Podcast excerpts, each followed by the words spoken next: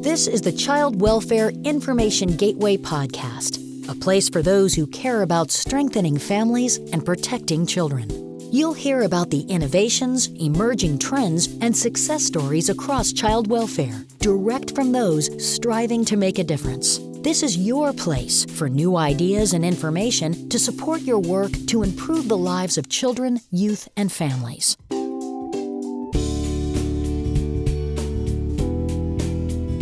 On this episode of the Child Welfare Information Gateway podcast, we're talking about working with incarcerated parents, and specifically working to navigate the correctional system so you can work with those parents to make sure that they can remain a part of their children's lives and be involved in the child welfare system and even work to support their own case plans while serving time. I'm Tom Oates with Child Welfare Information Gateway, and we wanted to bring this topic to you because having a parent serving a sentence is an adverse childhood experience that increases the likelihood of a child being involved in the child welfare system. And just as important, there are some unique steps, processes, and restrictions when working with the correctional system that social workers and those working to improve the lives of children, youth, and families need to be aware of, but may not be. So today, we're going to let you be a fly on the wall between a conversation with Alex McLaren, she's an administrator with the Female Offender Branch of the U.S. Bureau of Prisons, and Madeline Solan. She's a social science analyst with the U.S. Department of Health and Human Services. Listen to this discussion for tips on some of the key things to think about and how to manage uh, stuff like communicating with an incarcerated parent, planning visits to the prison, and preparing children for those visits, working to include the parent in court hearings, and how the parents, while serving their incarceration, can still work on their case plan to become better parents and prepare for their reunification. Now, a reminder here Alex is with the Federal Bureau of Prisons, so what she talks about refers to the federal system. But much of this applies to how you can work with state or county systems, too. She's also giving some advice and insight to the prison system, but she's not expressing the opinions or speaking on behalf of the Department of Justice. So take a listen, and we'll return with a quick recap along with some information to help you work with the correctional system to keep parents engaged and connected with you, their children, and the child welfare system. Hello, everyone, and welcome to the Child Welfare and Parental Incarceration podcast. My name is Maddie Solan, and I am a social science analyst with the Department of Health and Human Services. I am in the Office of the Assistant Secretary for Planning and Evaluation. As part of my um, responsibilities there, I serve on the Federal Interagency Reentry Council, which is an organization of federal agencies that are dedicated towards supporting individuals who are leaving um, incarceration get back on their feet. And I co chair with the Department of Justice an interagency working group focused on supporting children of incarcerated parents. Um, this is often an invisible group um, who faces a number of different struggles, and our group tries to support them through thinking about policy solutions and programmatic solutions to make sure that they um, can be resilient through a difficult period of having their parent um, either in state or federal prison or in jail. I wanted to start this podcast by talking a little bit about um, who are who is this group of children and and kind of why are we focusing on them. Um, there's a lot of different estimates for the number of children who have incarcerated parents. Um, in 2008, the Pew Charitable Trust um, indicated that 2.7 million children, or 3.6 percent, um, had a parent in prison at that particular moment in, in time. Um, and that number translates into one in 28 children. But we also know that incarceration affects um, communities of color differently. And um, the number is actually one in nine African American children currently have an incarcerated parent. And recent research from Child Trends, which looks at the um, National Survey of Children's Health, recently came out with a figure that 7% of all children under the age of 18, or more than 5 million children, currently have lived with a parent who went to jail or prison at some point during their childhood. So, as you can tell, those figures are pretty staggering. And this is a group of children where everyone probably knows a child who's had an incarcerated parent at, at some point in their lives. We also know that children of incarcerated parents face a number of different overlapping risk factors. So, the Child Trends report found that um, children who've had a residential parent who was incarcerated are also um, more likely to experience frequent socioeconomic hardship, uh, parental divorce or separation, um, witnessing domestic violence in the household, witnessing neighborhood violence. Um, and they actually found for all of these adverse childhood experiences, even after controlling for a number of factors, children who had an incarcerated parent had on average 1.4 more adverse childhood experiences than those children who had never had a residential incarcerated parent. So, that is to say that there are a number of overlapping risk factors, and that because of those factors, children might be more likely to show up in the child welfare system. I'm very pleased to have this podcast today with um, Alex McLaren. Alex is the National Administrator of the Female Offender Branch at the Federal Bureau of Prisons. And she's going to talk a little bit about some of the um, ways that the Federal Bureau of Prisons operates in terms of security and communications procedures. Um, and how that might relate to um, child welfare social workers who are working with an incarcerated parent who has a child in the child welfare system. A lot of the information that Alex will share is pertinent to the federal system, but it also relates to state um, prison facilities and how they they communicate. We wanted to have this podcast because we know that there are a number of different barriers that might exist for social workers who are trying to work with incarcerated parents. For example, incarcerated parents um, may be transferred from prison facilities fairly frequently, so it might be difficult to determine where what their address is. We also know that incarcerated parents face a number of different um, communication barriers. For security reasons, they might not be able to receive phone calls from anyone who tries to call them. We know that their mail might get to them in a more delayed fashion. We know that there are other ways that work between the social worker and the incarcerated parent might be um, delayed or made more challenging because of these different factors. So, we wanted to have this podcast to talk about what some of those barriers might be and strategies that social workers can take to um, help improve that communication. So, with that, I'm going to lead this conversation by asking Alex a few questions. So, Alex, what should social workers know about sending correspondence to a prison facility?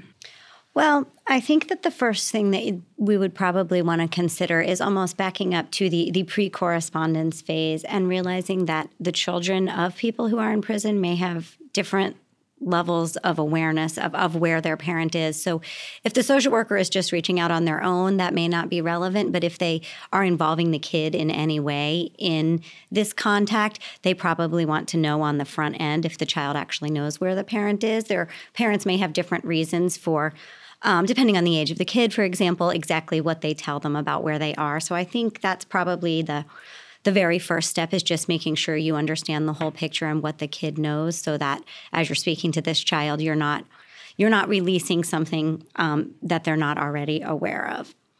With that said, Maddie's already, or you've already pointed out that the federal system, the state systems, the local systems may have slightly different rules. So I just want to highlight that I'm speaking about federal system, but many of these these regulations or practices are are very similar across different correctional systems.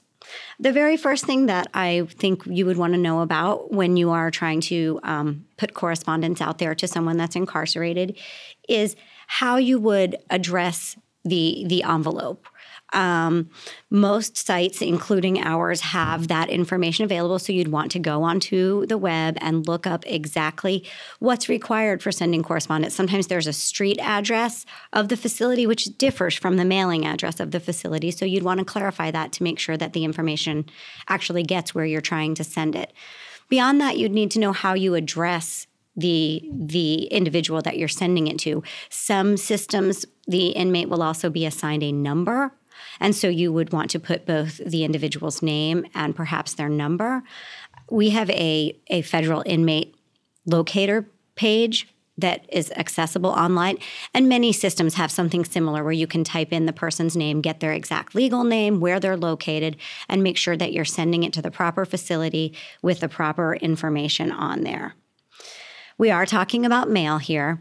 So mail does not move at the same rate. You know, in the in the internet age, we're often used to email, and and email is an option in our system. Um, and in many other systems these days. But if we're talking about regular mail, that takes a little bit longer. So you'd want to plan ahead with what you're sending and give it time to get there because it would have to be processed appropriately and then make its way to the individual. And and that's not a speedy process compared to using internet. You could also look into um, using email as a way of contact, depending on the nature of the information that you're sending and if it's appropriate to send over email. Thanks, Alex.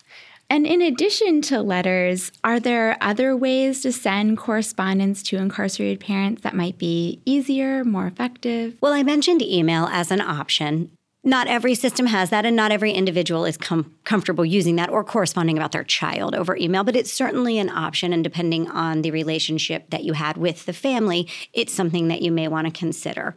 There's also the telephone. Every facility is going to differ in terms of its rules about telephone use. Generally speaking, however, incoming calls are, are not typical. It's usually going to be the incarcerated person calling out of the facility. And there, there are uh, steps for a, a, phone call to be approved. Making sure that it's a an actual phone number that corresponds to the person that you say it does. But that's it's a fairly easy process to navigate to get that done if you'd like the individual to call you. There's also ways that you could call into the facility and develop a relationship with a staff person, um, you know, that explaining who you are and that this is professional. And um, there there may be avenues there, depending on the system, to um, be able to to use the telephone. Something to think about if you're going to have an individual calling out to you is that it does need to be a number that um, you know there that there's usually a recording so the person is saying this is so and so. So it needs to be a monitored phone number as opposed to some kind of mailbox where they're pushing digits on the telephone to get through. That that can um, throw up some roadblocks sometimes. Um, another option is a video service that is most certainly not available in every state, local, and federal system, but within the federal system, it is a service that we are evaluating at this time. And um, I would expect nationwide is probably going to, as you know, technology evolves, be something that's more widely available. Great, thanks, Alex. I think that's um, just to kind of underscore that point a little bit. I think it's so important for social workers to realize that it's not easy to just, oh, I'll just phone this parent, ask them a few questions about their case plan, or ask them a few questions about their relationship with um, kinship caregivers. It's actually much more complicated than that. And you need to, as Alex said, develop these relationships with staff or set up a time with the incarcerated parent to have them call the social worker. Um, and as we know, since social workers are so, so busy and are often juggling multiple cases. Um, we've heard accounts from incarcerated parents just saying that it was very, very difficult for them to get in touch with their social worker simply because when they called um, and got special permission to call, uh, their social worker often was unavailable to speak with them. So I think that can be a real challenge and barrier to communication. Um, I also just want to say a few words about video visiting. So, Alex, um, I'm sure, could speak more to this point, but we know that um, incarcerated parents in the federal system can often be located 100 miles or more away from their um, community where they're originally from, which can make in person visitation extremely costly and difficult for families. And so, video visiting has kind of emerged as a new way to supplement in person visitation when, um, you know, it might be expensive or difficult for, for that to be organized. So, kind of building on that point about visitation, um, what is the best way to coordinate parent child visits? Is there a standard process? So I think I'm going to sound like a broken record here, but I, I every system is going to be slightly different. Um, but certainly there there are standards that exist kind of across systems, and and one of those is that um, visits generally need to be pre-approved. So this is a place where it's really important to do do your homework. Um, if you look, for example, on the Bureau of Prisons website, you will see specific information about general visiting practices that kind of walks through the pre approval process and what you should know about the visit. Obviously, security is important. So, um, there, there are restrictions on the kind of clothing that a person would wear um, you know, avoiding things that are low cut um, or, or certain things like that. Um, and there there will be a screening process. So I think that the more the more that you are prepared for what a visit would look like, the more that you manage expectations. Um, you know, it's it's different than I don't know walking into a store where you walk in and the doors open and you wander around freely. Um, it is a controlled environment, and so if you know that, not only are you managing your own expectations, but you can help the child prepare for what a visit would look like. That you know there might be more structure. Um, they they might have to get in line and be processed in and um, maybe there might be rules to follow. Specifically, there might be visiting hours. And so you'd want to know what those are so you don't show up at the wrong time and find out that there's only 30 minutes left. All of that stuff is posted at f- individual facilities because it may vary from facility to facility. Some places even have a number that you can call just to make sure day of um, that there's nothing going on if there was some kind of an emergency or something like that happening. Um, we've put out within our system some some best practices for institutions just to think about what kind of um, activities like books and things like that might be available to children while they are visiting with their parent that might help um, with the flow of that visit. But every place is going to be different. So the more you kind of look into that in advance, the more you know what to expect when you get there and can have a really nice visit. That's such good advice and something that we've heard a lot about in our Children of Incarcerated Parents working group is the importance of helping children kind of know what to expect when they arrive and um, how that can be key to making sure that they have a very positive experience. And of course, all children are different. You know, we're talking about different ages here, but particularly for young kids, going to a prison facility for a visit, you know, for a visit can be a kind of overwhelming and scary experience. Um, I highly recommend looking at some of the materials that Sesame Street has done on this. Um, they did a great uh, guide for parents, and also um, they have materials for children. Um, one of their newest Muppets, Alex, has an incarcerated parent. And those materials speak to um, how intimidating a prison can be when you're going through, as a young child, through metal detectors and through security. Um, and so, telling a child kind of what to expect when they arrive is really, really important. Um, also, as Alex said, it's good to do your homework to know what kind of visit it might be. Um, certain facilities allow for contact visits where kids can hug their parent, touch their parent, um, play games, and interact. Whereas other facilities, um, depending on the security level, um, that parent might not be able to touch their child and the visit might have to happen through glass. And so preparing a child, um, knowing that information is also really, really useful. And then one other tip I might just share is um, it's good to help children know when the visit's going to end. So maybe giving five to 10 minute warnings before the end of a visit so um, children can start saying goodbye. Because uh, we've heard um, stories of visits all of a sudden ending and children kind of having to quickly say goodbye to their parent, and that can be a, a traumatic experience. So I think um, social workers can be particularly helpful by talking to children in advance of the visit, letting them know what to ex- expect. Um, and we have a few resources to, to help to help do that. I want to jump in real quick here before we move on and just note something that I should have mentioned before, which is that many of our facilities and probably others in other systems actually have a children's center or a children's area. And so that's something you would want to know, especially if the child that you are dealing with is smaller. Um, because a lot of times, for security reasons, the, the number of objects that you could bring inside to a facility would be limited. Um, so you may want to check into those kind of things.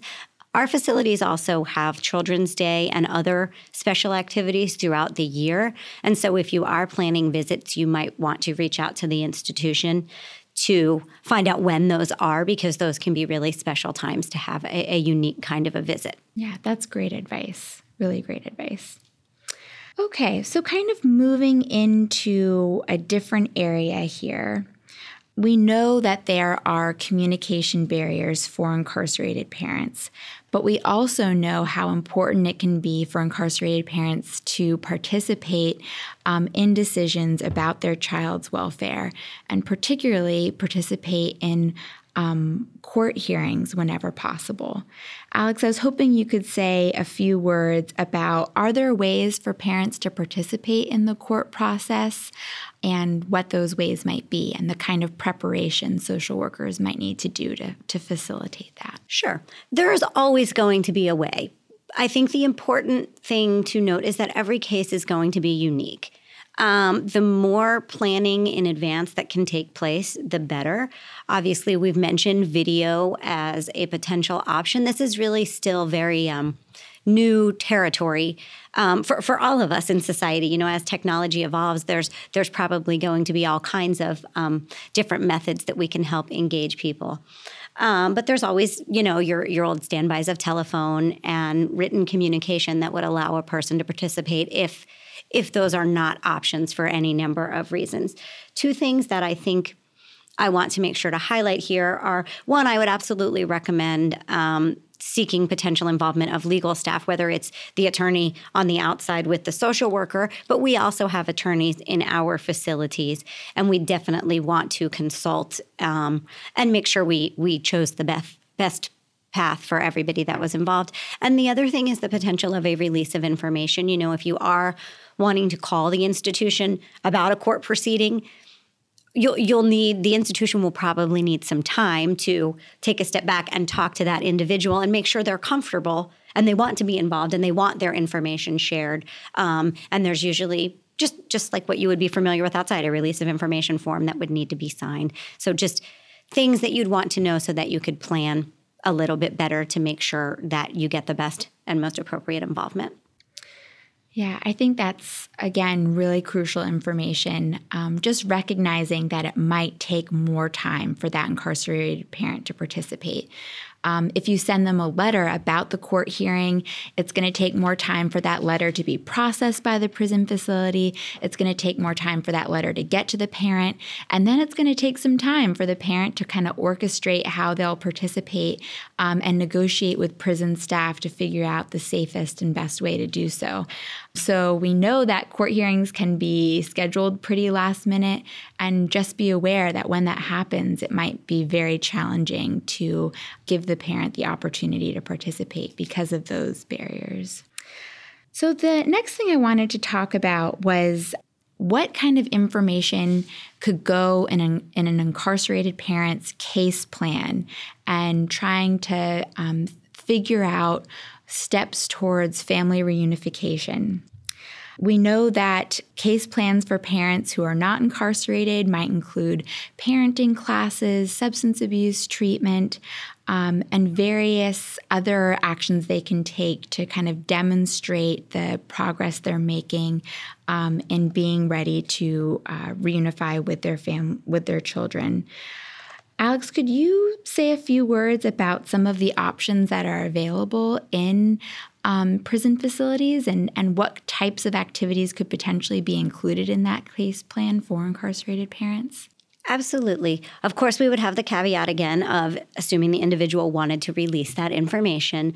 Um, we have a whole host of programming options that just cover a wide range of topics and service areas that are available um, across facilities. Um, probably the most relevant to this discussion is our parenting program, which is available at all 122 Bureau of Prisons facilities. Um, and is you know basically available to any parent that would like to participate in it. It's a it's generally a, a psychoeducational type of format, but there are um, more localized specialty parenting activities that may be more clinically based or on a specific population. Um, adolescents or infants. Um, we have two programs for women who come into prison pregnant that allow them time to bond with their child. So while I understand that may be something that takes place before much of this discussion, it is something to be aware of just in case you have that situation that there are places where the mother can actually give birth and reside with that child for a period of time while also um, serving a period of incarceration. Um, and then we have other workshops and short term activities that kind of all cluster around parenting. Beyond that, we have extensive mental health treatment services that are available in our facilities. Um, we have gender responsive programs, so we have some specific programs available for women. Then we have our residential drug abuse program. A large number of individuals who are incarcerated have histories of substance use, and this is this is an incredible program um, that that would be difficult to get something this intensive in the community. Honestly, it's a nine month residential program that follows a therapeutic community model. It's evidence based, um, and then we have other similar residential mental health treatment programs and also non residential, um, you know, once a week type of groups that people can take on a variety of mental health and wellness topics. We have um, oh, a ton of leisure time development activities, which can be helpful to a parent as they learn to develop pro-social hobbies and ways to spend their time that could certainly impact their children. I mean, it, hobby craft where they can make things and send them home to their children, even. Um, we also have general educational classes, vocational classes, and our federal prison industries, um, known as UNICOR, the trade name, where people can actually get jobs, as well as other jobs that they can work during their time that they're incarcerated. So some of those are very directly focused on parenting, and others of those may just be more about um, a person taking advantage of self improvement opportunities while they're incarcerated that could certainly still impact their relationship with their child. That's very helpful to know. And do those activities that the person participates in do those go on a document or is there a way that the social worker could contact the facility to get um, kind of written documentation of participation in those sorts of activities? Certainly. Um, we have a variety of internal databases where this kind of information would be stored, and even some of the shorter term activities, uh, the individual may be issued a certificate. And as long as the the person that's incarcerated is wanting to share that information with the social worker, there are a, a, number of ways that that can be made available. That's that's not difficult, and that's something that that is asked for in other circumstances as well. That's able to be provided. It's also important to remember that there it's a good idea for social workers to try to coordinate between the prison facility, um, what's included in the case plan. For example, um, different prison facilities will have a reentry plan that they'll use for um, incarcerated individuals to help guide their activities while incarcerated. Um, social workers could also coordinate with probation officers who are out in the community who may also have a plan in mind for that uh, incarcerated parent as they're kind of getting ready to, to return to the community.